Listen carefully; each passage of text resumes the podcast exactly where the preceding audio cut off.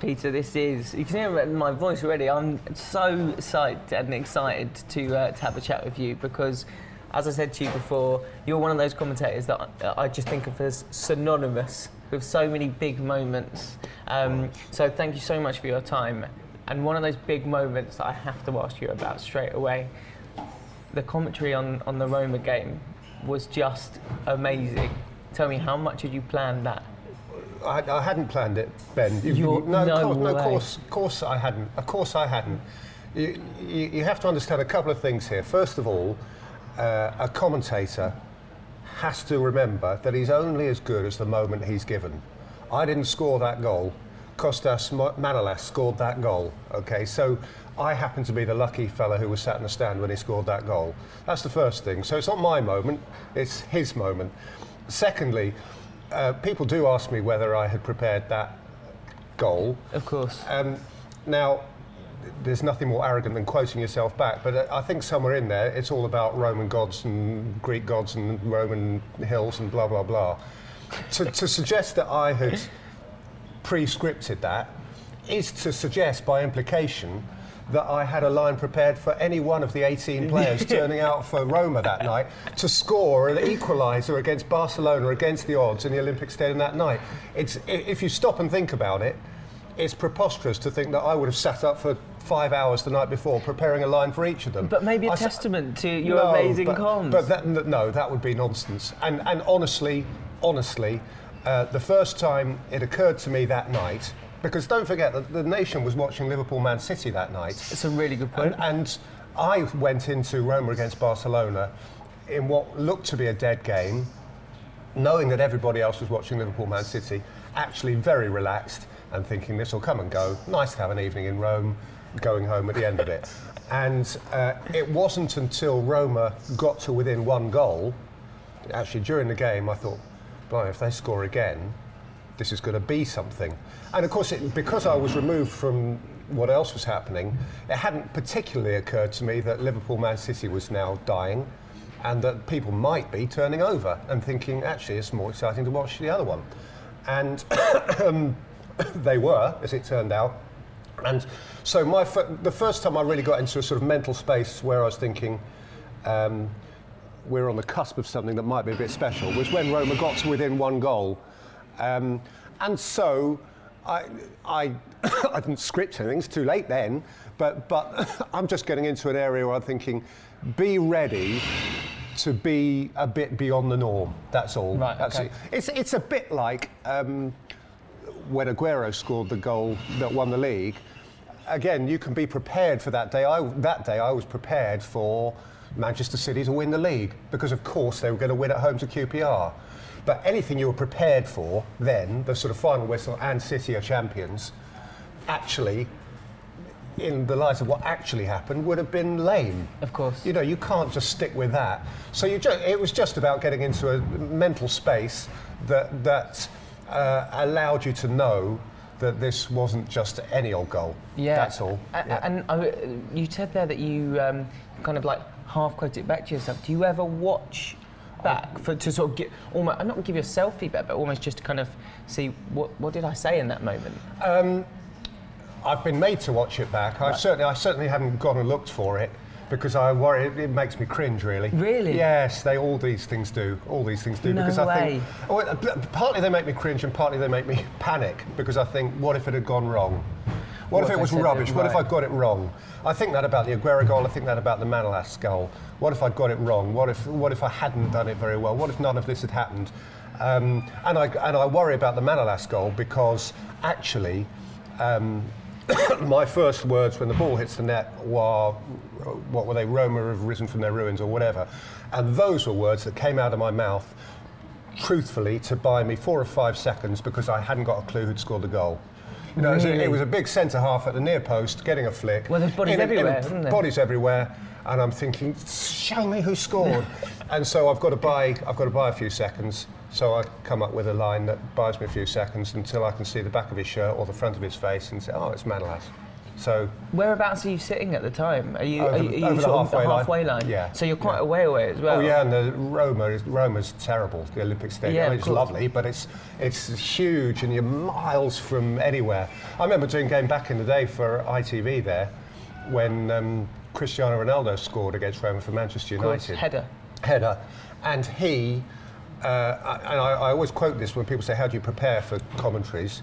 And I say, "Well, ma- the most important thing is player identification. Before anything else, you've got to know who's who."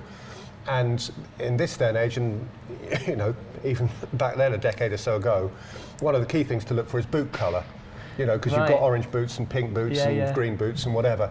And oddly enough, that night when Ronaldo scored, uh, coming through the crowd with a header, all I saw of him was his whatever colour boots they were, maybe red, whatever. Yeah, very and, bright, I and, remember, and I, and I, you know, I could have got Ronaldo wrong, and people think, how can you get Ronaldo wrong? The most famous player in the world, or one of.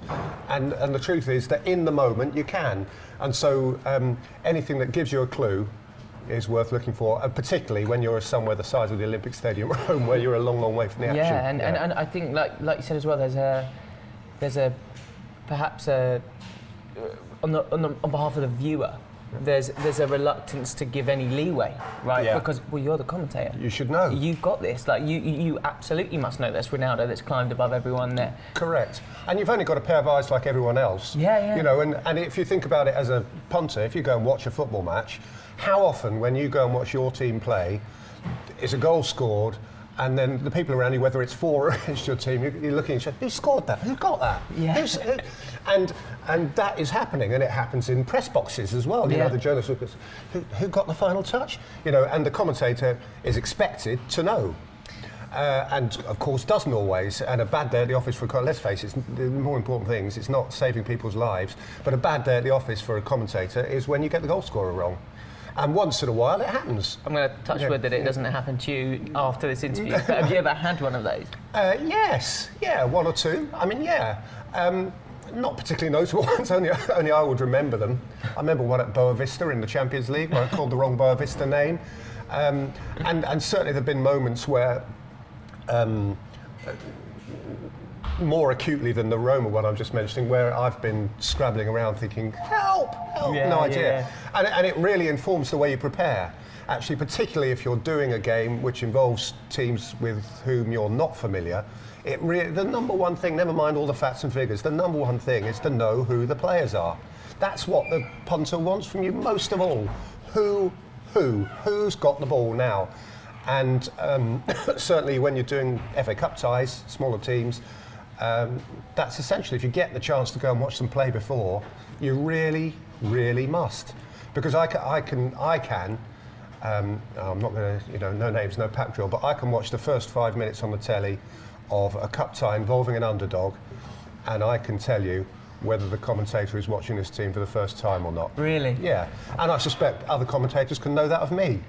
You know, and it's no, it's no good um, if a goal scored, or even if it's not scored, and you know, you, you get a full close-up of a player, and you think, now which one's he? Now I'm not, I'm not claiming any superiority here. It's happened to me, but I think you need to be doing everything you can to ensure that doesn't happen. So you, you mentioned um, another goal, obviously, that was very popular as well, uh, that, that people talk about as being synonymous with you, was, which was the Aguero goal. Not just me, by the way. There's Uh, others as well. Well, that was what I wanted to ask. Yeah. You- you- what people might not know in the, the UK is mm. that your commentary was going out in hundreds, I mean, like a, a lot of other countries, Yes, right? And yes, so yeah, yeah, people think of you as uh, as the voice of that goal. They're staggering. Yeah, that, yeah, that was, yeah. and that was to me because I was working on it at the time. That was the commentary I think of. Yeah. I, it's funny because obviously in this country, quite rightly, Martin Tyler absolutely nailed it and it did a brilliant commentary on absolutely brilliant.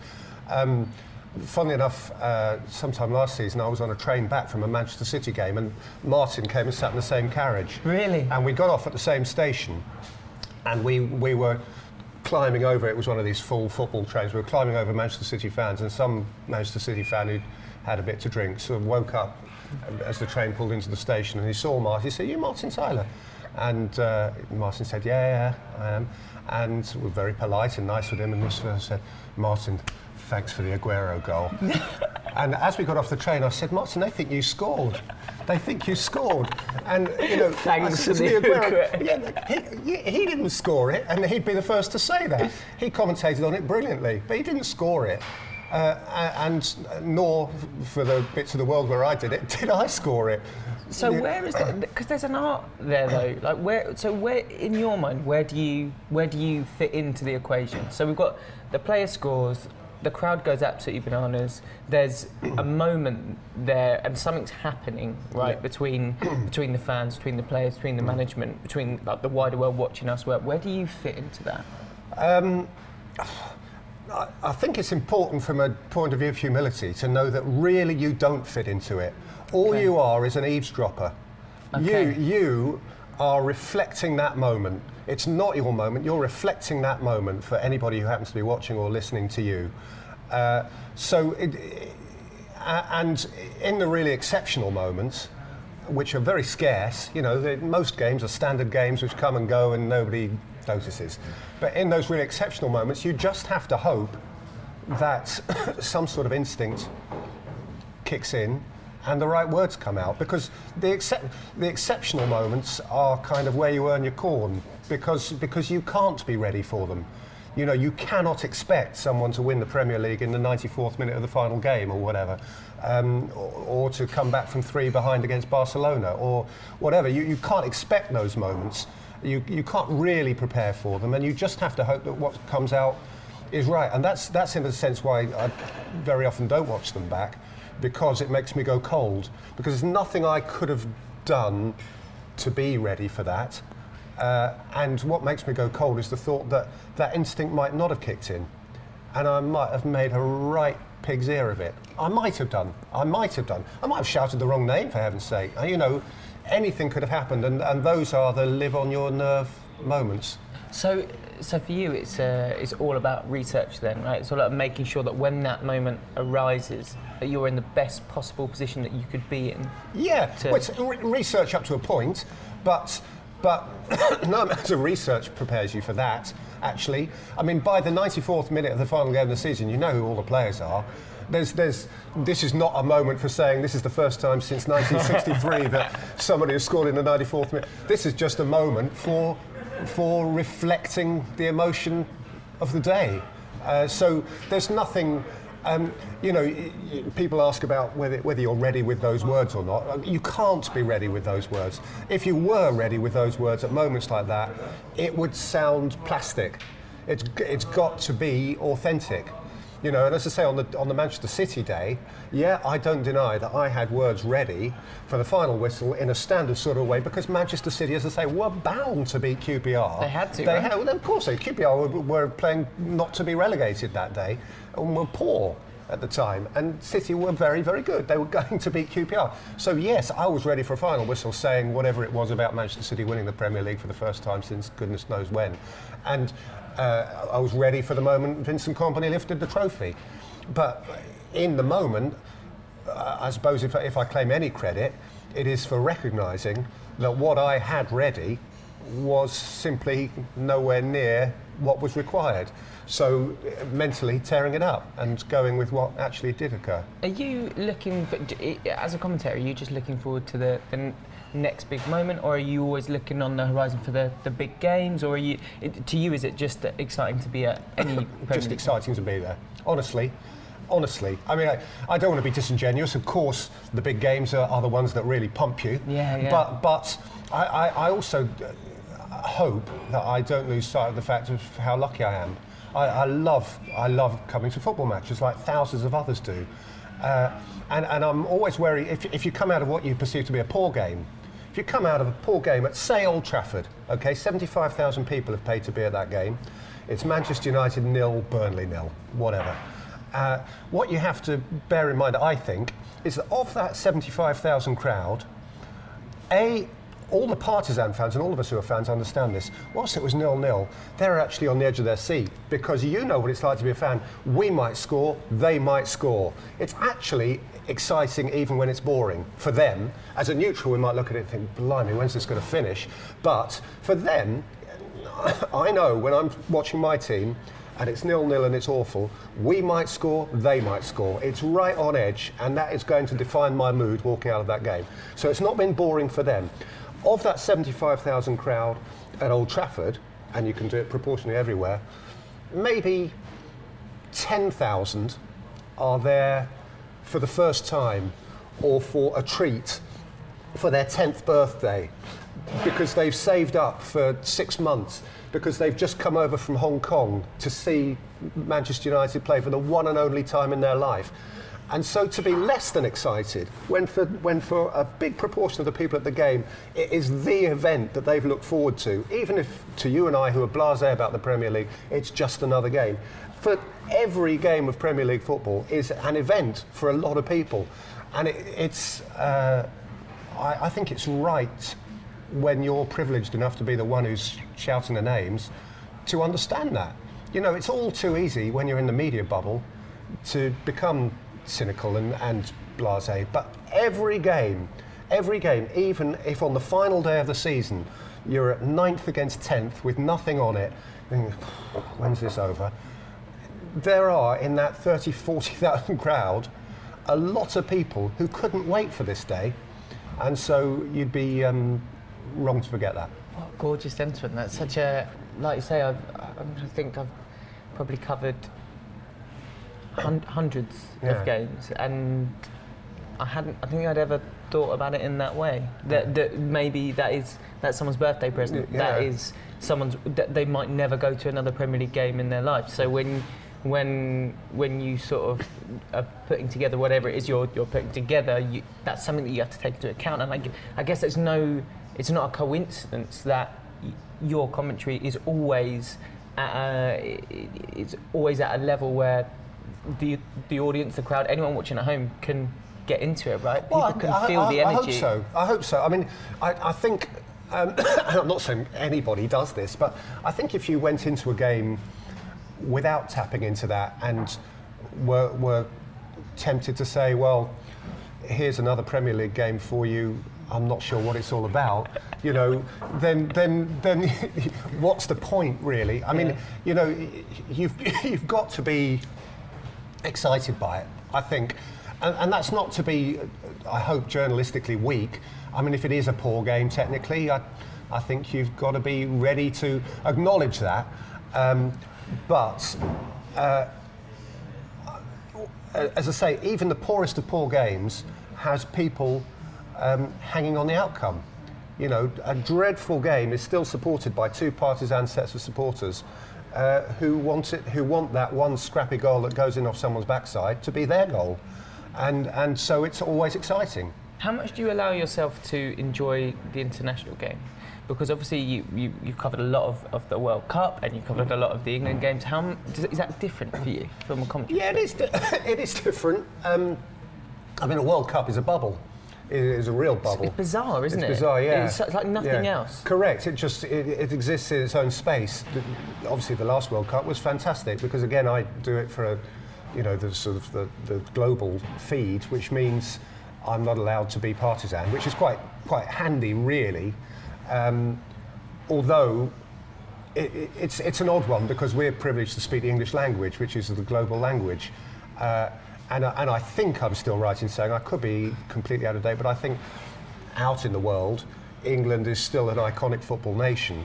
And that actually, quite a lot of people want England to win if their nation can't. So, so it's, it's not wrong to be excited on England's behalf, whilst acknowledging that there are obviously opponents who themselves want to win as well. No, the, the World Cup in Russia was exciting, and I, I'm sure, like everyone else, I had got to the stage by the semi-final where I was thinking of, oh my word, what if this actually happens? And I, I could get myself to the state of thinking, how am I going to hold back the tears? You know, because I, could think of my sons at home, and I think, what if I am saying England have won the World Cup? what, what, what? Yeah. You know, and um, Unfortunately- and, and, and sadly, I, and obviously when they were one 0 up in the semi-final and they were still one 0 up after, thinking, oh my lordy, you know. I, I'm about to say England are in the World Cup final, and, and I know it's I know it's sentimental, Tosh, but I was thinking of my sons back home. I was thinking of everyone back home. And not that they were hearing my version of it, but th- that's nothing to do with me being the commentator. I'm just thinking of like everyone else, thinking of my eldest in the pub, and the, you know all of those things. And uh, actually, one of my sons rang me on the day of the semi-final and said, "Dad, you will hold yourself together, won't you? You will, because you know this could be a really embarrassing moment in your career. Because you know I'm a cry. It doesn't take much for me to cry. Oh, really? No, no, I cry at anything. What, what sort of stuff do you well, cry? I, Are you I'm- I can cry if it's sad on Coronation Street. I assure you. I, I, and I can certainly cry around a. I can cry around a football match. I really can. What, It's has brought you to, what games have brought you to tears? Have you had any in particular? Because I know Oh. mine instantly off the bat. The one that's that's kind of Go on then, you tell me. '96, first tournament, Gareth Yes. Southgate, Yeah. um, and Barry Davies on comms. I, it's like it's Oh, burned. no. That Oh, is no. just burned into Yes. like my sort of consciousness. Yeah. That I- the he sort of says, and now Gareth Southgate, I know. and and it was. You listen to it, like you said. Actually, you listen to it back, and you're like, it's almost like it was so scripted. Yeah. You know, but he just. I think the the thing that caught me was that in that five seconds, he just summed up what every single person felt Yeah. without having to say too much because it was just a guttural like oh no Yeah, no, Like, exactly. I can't believe it No, he did, he was he was brilliant, and he was he he was very sparing with words. Barry Davies, and was very proud of that. He was a great believer, as we all are to some extent, though not necessarily to his extent in in letting the moment talk for itself. Uh, so he was he was. Um, he was good about that, but in a way, that, that, as we all know, I mean, I'm only repeating what everybody uh, understands, but that Gareth Southgate penalty miss played to such a large extent into this World Cup. And I've worked with Gareth, and he's such a terrific man. Uh, so when, when I feel teary, it tends to be the kind of human thing. Yeah. You know, I, I feel teary more in the happy moments than the sad, really. I think, wow, I'm so pleased for him. Uh, and I was so happy for Gareth. And if, if he'd gone all the way, Yeah, he would have been a big reason why, because he's just a fabulous human being. Uh, and, I, I, and I'm very keen that whatever happens with him in England, I mean, I'm very keen he wins something, of course, but if and when it all comes to an end, I just hope he doesn't get chewed up and spat out, as so often happens to England managers. it's a great quote from him wasn't there that he loves that he loves the game but he doesn't like, Like the business is that or something like that, yeah. something on those lines Exactly, and I thought that's just yes. so accurate isn't yeah, it correct. That's exactly it. Because he's just he's a human being, and you know we, we're in danger of sort of false, you know, faux philosophy here. But I mean, it's only sport, and and uh, I think he gets that. Um, but sport, on the other hand, is very important to people, and and I, I just hope that the business around it, because because because of the inevitability, it's like being the prime minister. You know, ultimately you lose the election. Ultimately, as the England manager, you At one you point lose your approval lose- rating yeah, changes, Yeah, right? your approval rating changes. Exactly, very well put. His approval rate will probably at some stage change because at some stage he'll lose a football match he shouldn't because that's how it goes. And I just hope that he doesn't get scarred by it. I really do because he's too nice a man for that to happen. moving forward what do you look at in the calendar what are you looking at as the, the next thing Well, we're in the middle of a fantastic title race. So I, I must admit, I keep looking at the final day of the season and working out who's playing where and what it's all going to mean. Uh, so I'm excited about that, and, and from a genuinely neutral perspective, because the team I follow won't win the league, um, I can say that I hope they're all in it on the last day. Uh, that- I that- want, I, I want, I'm glad you said that. I want a fantastic last day. That would be that would be thrilling for me. I'm really looking forward to going and working on the Nations League because I want Gareth to lift a trophy in the summer. I know it won't be one of the trophies, but just a trophy. That would be tro- A- and that- anything And. I, I just think that the country is going to buy into that. Yeah. You know, it's going to be a couple of really exciting days. Um, so that's going to be fun. Because you've done, you've done. I mean, you worked on the World Cup final. You were, you Yes, were, yeah. you were commentating on France, Croatia, and Yeah. um, I mean, it, I guess it was an interesting World Cup final, but I, I wonder whether once you've done that, are you then thinking, oh, I hope I get that opportunity again? Oh, always, yes. I, I, I am. I wish I wasn't actually, because um, you should just be able to enjoy it and think, okay, Yeah. if that never happens again, I've done it. Yeah. Uh, but unfortunately, there's a bug that says, oh, I want to do the next one. as well. yeah. Do Do you get competitive with it? Well, it is competitive. It is competitive. There's no, there's no, not not uh, hostile. No, no, of course. But but I'm aware that there are plenty of other very very good commentators who also want to do that. None as good as you. Well, as good as you. absolutely plenty as good as me, and um, so you have to be grateful when your moment comes. Actually, and if it doesn't happen again, well, at least I have done it. Yeah. You know, but um, yeah, I'd, I'd love to be at the next World Cup final, and, and so on and so on. and I hope, like Martin Tyler, who's he would forgive me for saying I hope, the wrong side of 70 now, and still as utterly enthusiastic about football as he was when he was seven. You know, and I think that's a, a great example for us all. And uh, if I'm still going past 70 and I'm that enthusiastic, that'll tick my box.